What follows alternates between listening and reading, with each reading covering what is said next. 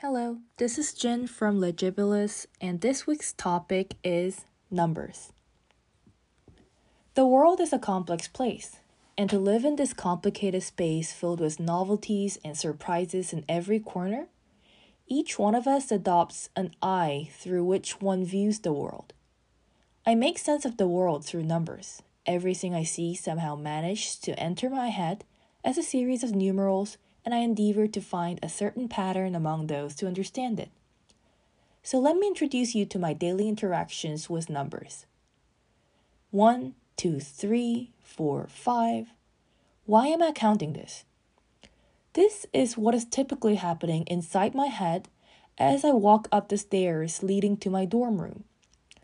As soon as my feet touch the first step, my brain proceeds to count the number of steps. Not only that, but I also get quite unexplainably annoyed if the number of stairs is odd. Another example. In high school, my locker was number 257. As you may have already guessed, the first thing I noticed when I received this number was 2 plus 5 equals to 7. So naturally, I loved it. Or let's consider my dad's car license plate. It reads 1086, and the first thought that flew to my conscience was that 108 is a multiple of 6. This realization brought a wave of catharsis to my mind, as to me it was a perfect, satisfying combination of numbers. If it were only this, however, that I like finding patterns in numbers, it would be merely a strange habit. But numbers signify much more for me. I associate the objects around me with numbers. For example, each subject is labeled with a number inside my head.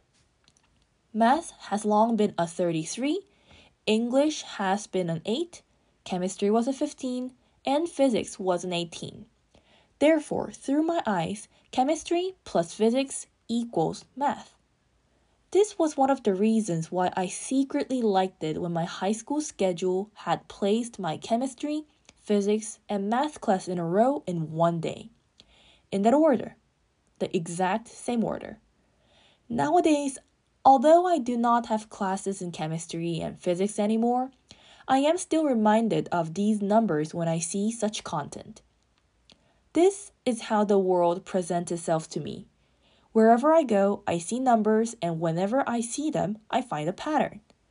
Numbers are the eyes that translate the complexity of the world to me. Oftentimes, these translations are somewhat intuitive on my part, as I am unable to explain logically why I associate certain numbers with specific objects, but they happen naturally for me. Now, how do you read the world?